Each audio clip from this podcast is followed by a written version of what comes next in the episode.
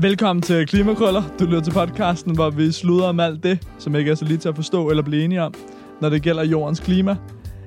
Jeg har hørt, Rasmus, at, øh, at du engang havde planlagt en, en cykeltur ned igennem Afrika. Det er korrekt, ja. Det skulle være fra, fra Cairo til Cape Town. Det er også en god titel. Gennem, øh, gennem Østafrika. Og det var faktisk øh, gennem noget, nogle meget tørre områder, både Ægypten og Sudan, som er knastørre. Altså. Jeg vil benytte den øh, historie til at, at fortælle om, at jeg har fået stjålet min cykel.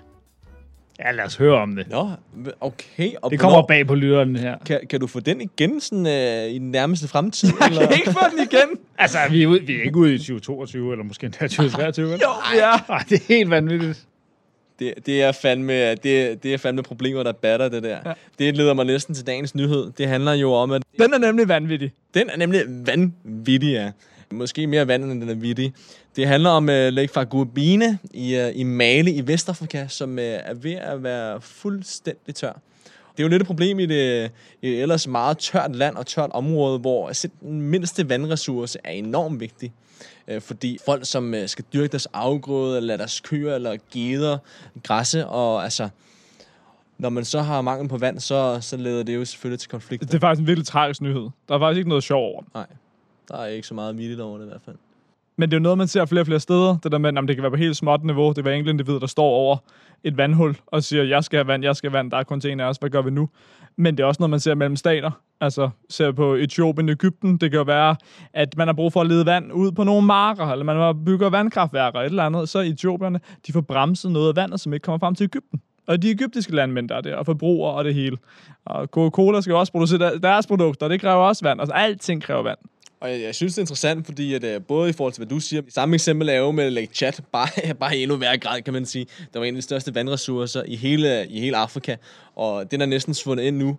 Og det var ellers noget, som uh, gav vand til over 30 millioner mennesker. Og lige nu er det jo bare en region, som, altså, hvor der er så meget konflikt, altså, hvor man ser Boko Haram, der vinder frem og så videre. Så det er jo også noget, der kommer med climate change her. Altså, vi, vi ser jo bare, at øh, ressourcerne bliver mere sparse, og især i, øh, i steder som øh, hele Sahel-regionen, som er utrolig fattig. Altså, hvis ikke man kan dyrke sine afgrøder, hvis øh, ikke man kan have sin gede eller køer og græsne der, jamen, øh, så må man jo øh, kunne overleve på en eller anden måde, og det bliver jo så tit kriminaliteten, der bliver vejen ud der. Og det er jo blanding af af klimaforandringer, altså tørke forbundet med det, men det er jo også bare overforbrug. Vi to har været ved, ved Aralsøen der i Centralasien, som nu er helt tør. Altså, der ligger simpelthen bare skibe på sand. og, og Ja, det, det er bare øh, bomuldsproduktion, som har gået helt amok og, og brugt alt vandet, der var i den sø. Og det er klart, det skaber en, en masse udfordringer for dem, der bor der. Hvad var det? 10 km fra der vi, vi var? Der var nogle cykler, der, cyklister, der blev dræbt af, af ISIS. Ja, det er Altså, jeg rigtigt. mener, det er jo ikke... Det gør ikke nødvendigvis landet sikre. Men det skaber jo også et problem for, for dem, der har produceret bomulden. For de har jo lige pludselig heller ikke vand længere. Klart. Så, så for dem har det heller ikke været bæredygtigt. Og jeg tænker, det, det er jo lidt der, vi, vi skal hen, selvfølgelig med, øh, med vores gæst senere. Men det handler jo om at, at ikke kun være bæredygtig for, for sin egen skyld. Altså, vi har flere gange snakket om, at vi ikke er bæredygtige for planetens skyld. Vi er bæredygtige for vores egen skyld. Og det er vi selvfølgelig også, men, men virksomheder er også bæredygtige for deres egen skyld, og ikke kun for menneskelighedens skyld. Og det tænker jeg, det bliver, det bliver tydeligt her, og det, det bliver tydeligt alle steder, hvor man, hvor man ligesom begynder at, at stjæle ressourcer.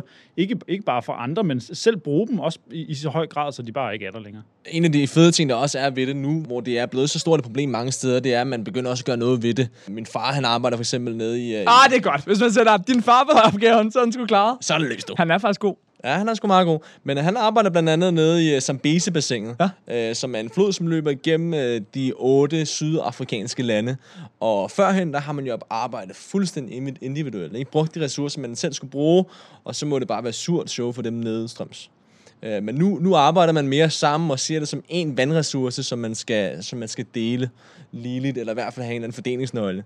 Så det, det er jo positivt, at man, man arbejder på det, og man kommer afsted hen med det. På et tidspunkt, så må vi altså høre om din barndom i Bhutan. Men jeg tænker, at øh, jeg tænker, det er ham med Jasper Steinhausen, vi skal, vi skal ind i studiet, fordi jeg synes, det er helt rigtigt. Altså, det er jo det der med at se, hvordan kan vi få virksomheder til at tænke bæredygtigt. For deres egen skyld også, sådan set. Præcis, altså fordi det er jo, det er jo de færreste, som, som gør det, fordi at de er nogle ildsjæle. Så det der med at få klima og business til at ligesom hænge sammen. Og er man en ildsjæl, så vil vi også vise øh, i retning af Tuborgfonden, som har en øh, drømmepulje, hvor man kan søge op til 100.000. Det er rigtigt, Gør man det, så får man øh, svar inden for en uge. Og, øh, Det er altså syv dage. Det er, det er super hurtigt. Det er super cool. Så øh, afsted med de gode idéer, og forhåbentlig øh, få noget øh, økonomisk opbakning fra, øh, fra Tuborgfondet, og få øh, de gode idéer afsted. Så vi har kastet bolden op til jer derude, så er det bare med at gribe den. Og med det tror jeg, vi vil lade Jasper komme ind for en gang. God idé.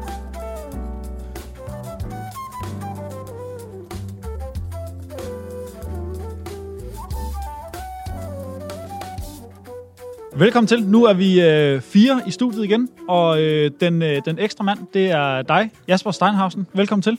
Tusind tak.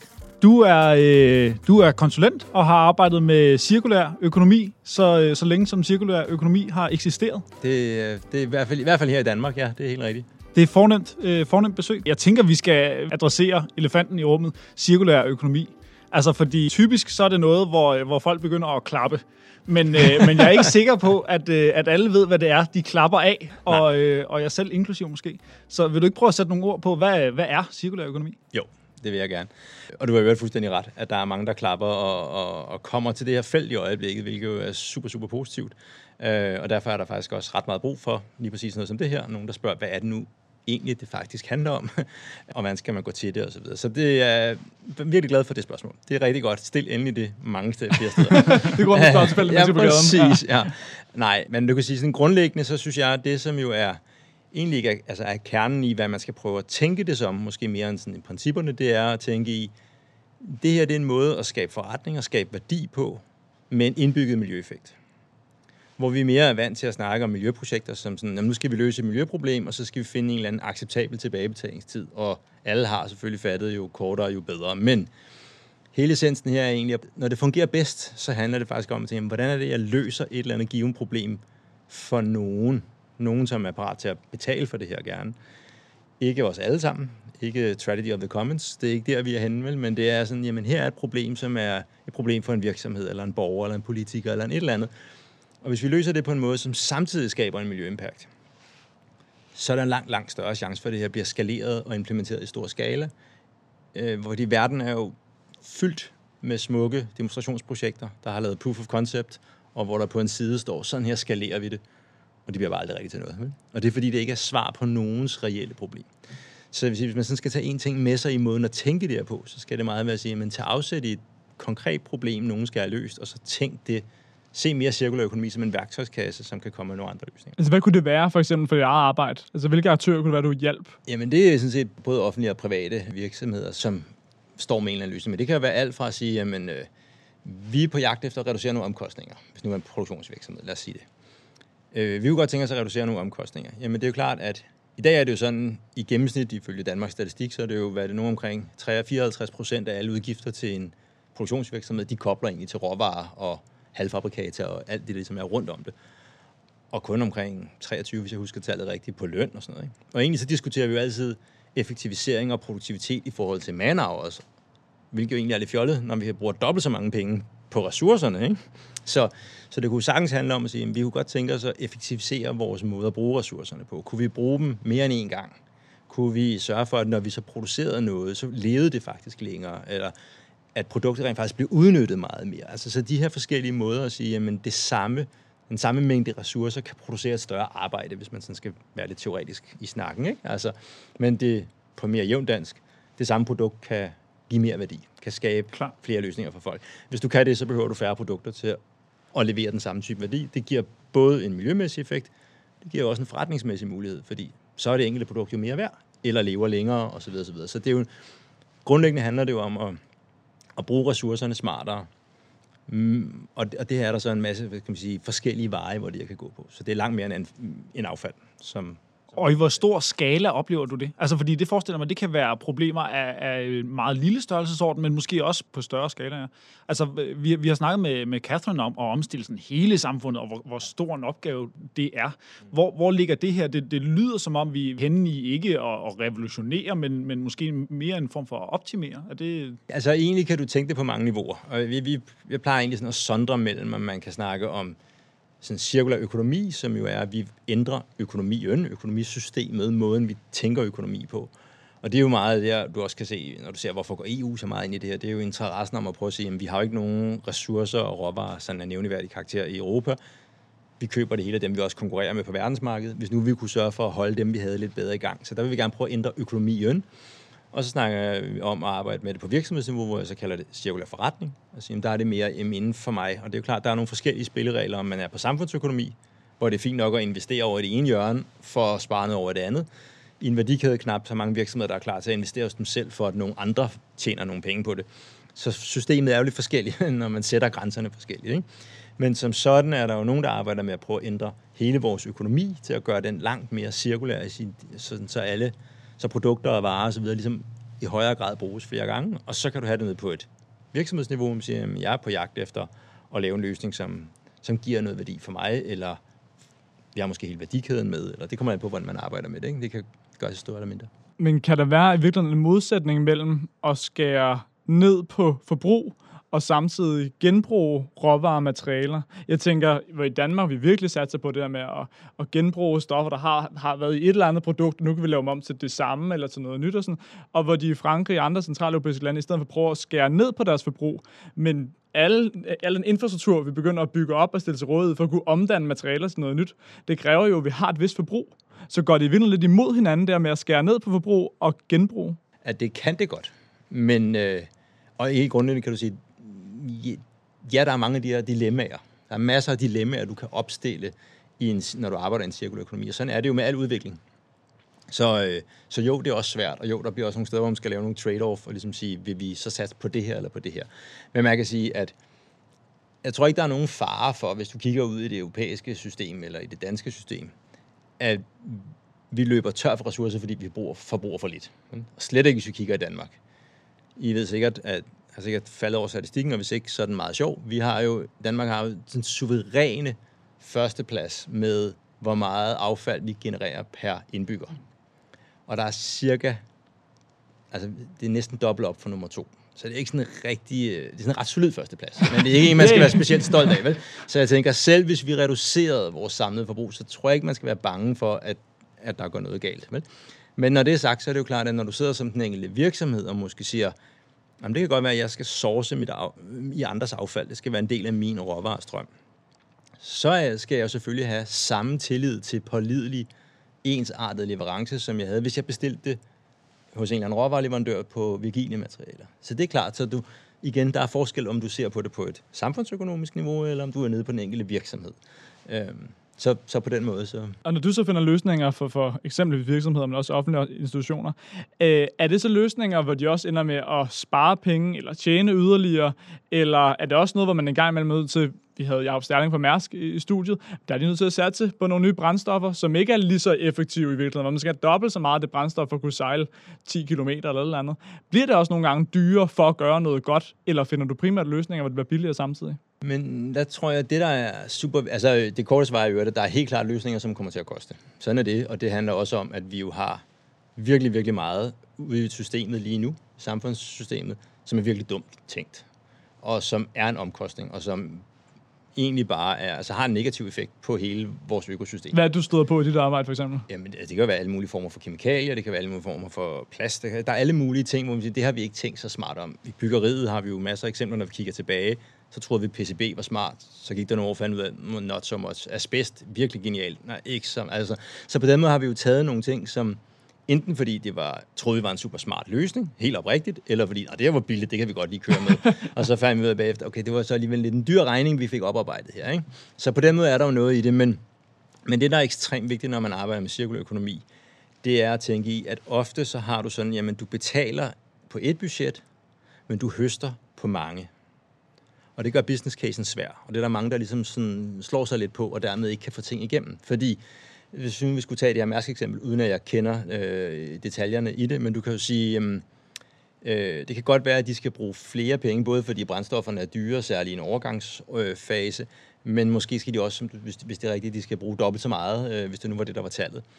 Men betyder det omvendt, at hele det, at de går ud i det her eventyr, gør, at de har markant lettere ved at skaffe de bedste folk, de har markant lettere ved at skaffe de bedste partnere, Øh, prisen på, øh, på finansiering bliver lavere, fordi i takt med, at kravene stiger til det, øh, måske også på forsikringer, måske på evnen til at tiltrække øh, nye kunder osv., osv., jamen er det så samlet set dyrere? Ja, hvis du kun måler på den ene, der hedder, hvad betaler vi for brændstoffet for at fragte en container x kilometer, så er det selvfølgelig korrekt. Men hvis du ser på det samlede regnestykke, så vil mit gæt være, at det kommer hjem positivt, men nu er det rent spekulativt lige her. Ikke? Men, men den der, det der med ligesom at huske, at man høster som regel mange forskellige steder, og og derfor er det ikke dur den gamle eller traditionelle måde ligesom at tænke sådan en business case på, den dur sjældent. Hvis det, er, hvis det er den måde, de har fået Sterling ind i Mærsk, så betaler det sig i hvert fald. Han var, han var dygtig. Han har fuld fart på. Ja, det må man sige. Han er en god mand, ja. Hvordan, øh, hvordan oplever du, altså nu snakker du om tilstrømningen til det her felt, hvor, hvordan, øh, hvordan oplever private forbrugere, altså øh, herre og, og fru Danmark, hvordan, øh, hvordan ser de øh, cirkulær økonomi? Er der nogen af jer, der nogensinde har købt noget på den blå avis, eller på trend sales, eller et eller andet, der minder om? Hold da op, Absolut. Hjalte, han har, han har tjent mange penge på. Altså, købe højtaler på en blå vis, vide de er mere værd, så sælge dem igen. Det er klart, det var, det var en sidegeschæft i, øh, i gymnasiet. Men det er jo det eksempel på det, kan du sige. Det er jo hele den her deleøkonomi, som jo også er en del af cirkulær økonomi, som jo er, i bund og grund handler om at sige, at alle de steder, hvor vi har mm, lavet nogle produkter, som har en tomgangstid, det er jo også her, vi finder Airbnb og Uber og alle de der andre, som mange egentlig betragter som en, en digital forretningsmodel eller et digitalt koncept. Og det er jo selvfølgelig rigtigt, motoren i det inde i midten er en, en platform. Men i bund og grund så handler det jo om, at der er nogle ressourcer, der står med noget tomgang, som vi udnytter. Så for mig at se, er det her jo en, helt, det er en ressourcemæssig tilgang. Vi får så bare sat ild til det ved hjælp af, af noget digitalisering. Det er klart, det skal ske. Og det samme kan du sige på trendsales og alt muligt andet. Så der, hvor vi borgere måske møder det mest, hvis man tager borgerhatten på, det er jo sikkert det her, jamen hele det her marked for både deleydelser og køb og salg, second hand, renovere, opgradere, forlæng, alt det der halløj. Det er der, hvor vi møder det, ikke? Og så møder vi det jo på, når nogle øh, virksomheder vælger at have løsninger, altså udvikler løsninger, hvor de på en eller anden måde selv driver en hel, et helt opgraderingssystem af den ene og den anden art. Ikke? Og så er det jo sådan noget som øh, men, øh, virksomheder, som går ud og tilbyder brugte computere, som er renoveret og sat i stand, vaskemaskiner, man kan få. Og du ved, der er jo flere og flere produkter, der kommer ud. Du kan jo også få dæk til din bil, som er revulkaniseret, eller hvordan, hvad det nu er, det hedder, osv. osv. Så på den måde kan du finde alle mulige steder, hvor man har levetidsforlænget noget, eller deler, eller opgraderer, sælger igen, øh, reparerer, vedligeholder, alt det der. Det er jo sådan set det her, vi kalder det bare noget andet. Cirkulær økonomi er jo mere bare sådan en samlebetegnelse, nogen har givet på det, ikke? Og på den måde er der jo virkelig mange virksomheder derude, der hopper med på vognen, enten en name only, eller også reelt deres produkt. De virksomheder, du arbejder med, oplever du også nogen, der tænker, det er en god idé og sådan noget, for at imødegå offentlige reguleringer fra statens side, før de kommer. Så sige, okay, hvis vi rykker på den grønne dagsorden nu her, så undgår vi, at der kommer en virkelig hård klimalovgivning på en eller anden måde, der rammer os. Så vi må hellere gøre lidt nu, for at undgå at gøre rigtig meget gennem lovgivning. Altså, jeg vil jo fristes til at sige, at det vil være fjollet ikke at tænke, at der må nok også være et lovgivningsmæssigt payoff ved at være på forkant. Altså, hvis man kun går ind i det for at sige, jeg vil undgå at få et rap over nallerne, for jeg er i en branche, jeg fornemmer, at der er nogen, der sidder og kigger meget på, som tilfældigvis har en adresse inde på Christiansborg. Hvis det er sådan, at det, der er sat oppe, så tænker jeg, så erfaringsmæssigt så misser man meget. Fordi så går du til det som sådan en, hvordan undgår jeg noget? Ikke? Og, og det er tilbage til det her med, jamen det her, det her, hvor jeg startede. Jamen tænk i, hvad er det for nogle forretningsmæssige problemstillinger, jeg gerne vil løse? Hvordan kan jeg lave de fleste sådan produkter, der er udviklet og tænkt i det her, som går ind og vinder markedsandele? Det er egentlig ikke, fordi de er grønne. Det er, de, det er der også nogen, der synes er interessant.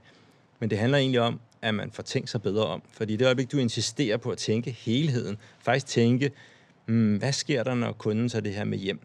Uanset om det er en privatperson eller på en virksomhed, eller hvad det nu end er, man sælger til. Hvad sker der i den her brugsfase? Hvad sker der bagefter? Hvad er egentlig irritationsmomenterne? Hvad hvis man gerne vil tænke i, at produktet skulle have et eller andet længere liv, eller ressourcerne skulle kunne bruges igen bagefter? Hvordan bortskaffer man? Hvad sker der egentlig i de der flow? Når du sætter ned og begynder at tænke over det, som man jo egentlig kunne sige, det burde alle produktudviklere jo tænke over, men det kan vi jo vi skal ikke kigge ret meget i vores egne produkter rundt omkring os for at vide, at det gør de ikke. Uh, så, så du får simpelthen tænkt en smartere og bedre løsning. Ikke? Der er også rigtig meget, lige snart du arbejder med design for adskillelse, det er jo også design for let samling, så rigtig mange af de steder, hvor du kan få enormt stort niveau af sådan customization, som rigtig mange mennesker jo gerne vil have, jamen det er jo klart, hvis du har tænkt det som sådan et eller andet Lego-system, så kan du godt få de tre yderste skaller i lige præcis den farve, du drømmer om. Så hvis pastel lige er noget for dig. Og det er det. Og Det er det jo ikke. Han beder om Præcis. Så skal du have den i pastel, hvorimod du er lidt mere til prikker, ikke? Og så er det klart, så skal du have det med prikker. Og i, i et gammeldags traditionelt setup, så er det rigtig, rigtig kompliceret at gøre det, for man kører store batches og sådan noget, men hvis du har designet det sådan, at det egentlig er meget mere nogle kliksystemer, du sætter sammen, så er det jo ikke særlig vanskeligt at vælge til sidst og klikke det andet på. Så der, ved, der er mange forskellige måder, hvor det her kan levere en mere værdi for kunden, alt efter hvad du er for slags produkt, i hvilket marked man er og sådan noget. Ikke? Og så er vi tilbage til det der med igen, jamen der, der er mange typer af værdi, du kan skabe med det her, men det handler mere om at sige, jamen i det her med customization, jamen hvis nu det var et problem, vores kunder virkelig, virkelig gerne vil have nogle meget forskellige typer af løsninger, og hvis ikke, så skrotter de dem alt for hurtigt, eller de, hvad ved jeg, de kan bare ikke lide det, eller noget af den stil. Jamen, hvis vi så tænkte den her design for det så simple ind som vores grundmåde at tænke på, så kunne vi måske levere en løsning, som vil gøre kunderne gladere. Ikke? Det kunne også være sådan en køkken, man sagde, de bliver jo tider udsmidt, smidt ud, men egentlig så er de jo slet ikke udtjent. Det kunne være, at man bare skulle sælge et upgrade, hvor man skiftede lågerne og bordpladen. Så havde du egentlig et nyt køkken, og det kunne du lave for, altså, der er virksomheder, der gør det, der kan du få et nyt køkken for en 20-30.000, ikke? Og så, øh, så er vi nemlig til, tilbage ved, ved starten, og det tænker jeg, så bliver podcasten her også en form for, for cirkulær. øhm, Hold da jeg vil sige, en, Det er det en brede, udnyttelse af cirkulær igen. Fuldstændig. Jeg tænker, øh, som afsluttende kommentar, altså super, øh, super inspirerende, at der er nogen, som, som rent faktisk øh, arbejder med, med bæredygtighed på en, på en måde, hvor det giver mening, øh, både for, for miljøet og for, for virksomhederne, og ikke bare øh, sælger historien om, om bæredygtighed. Det synes jeg er, er inspirerende og også lidt motiverende for hele, altså for status i virkeligheden. Egentlig, det var super fedt. Altså, hver, hver anden gæst, vi har i stolen, for os til at sidde sådan her med armene, og hver anden gæst for os til at sidde sådan her, altså helt nede med, med mulen. Så øh, du er en af dem, der har fået os til at se lidt mere positivt på det. Lige Det er en præcis. fornøjelse. Så øh, tak for det, og Jamen, Jamen, tak velkommen. fordi du vil komme forbi. Velbekomme.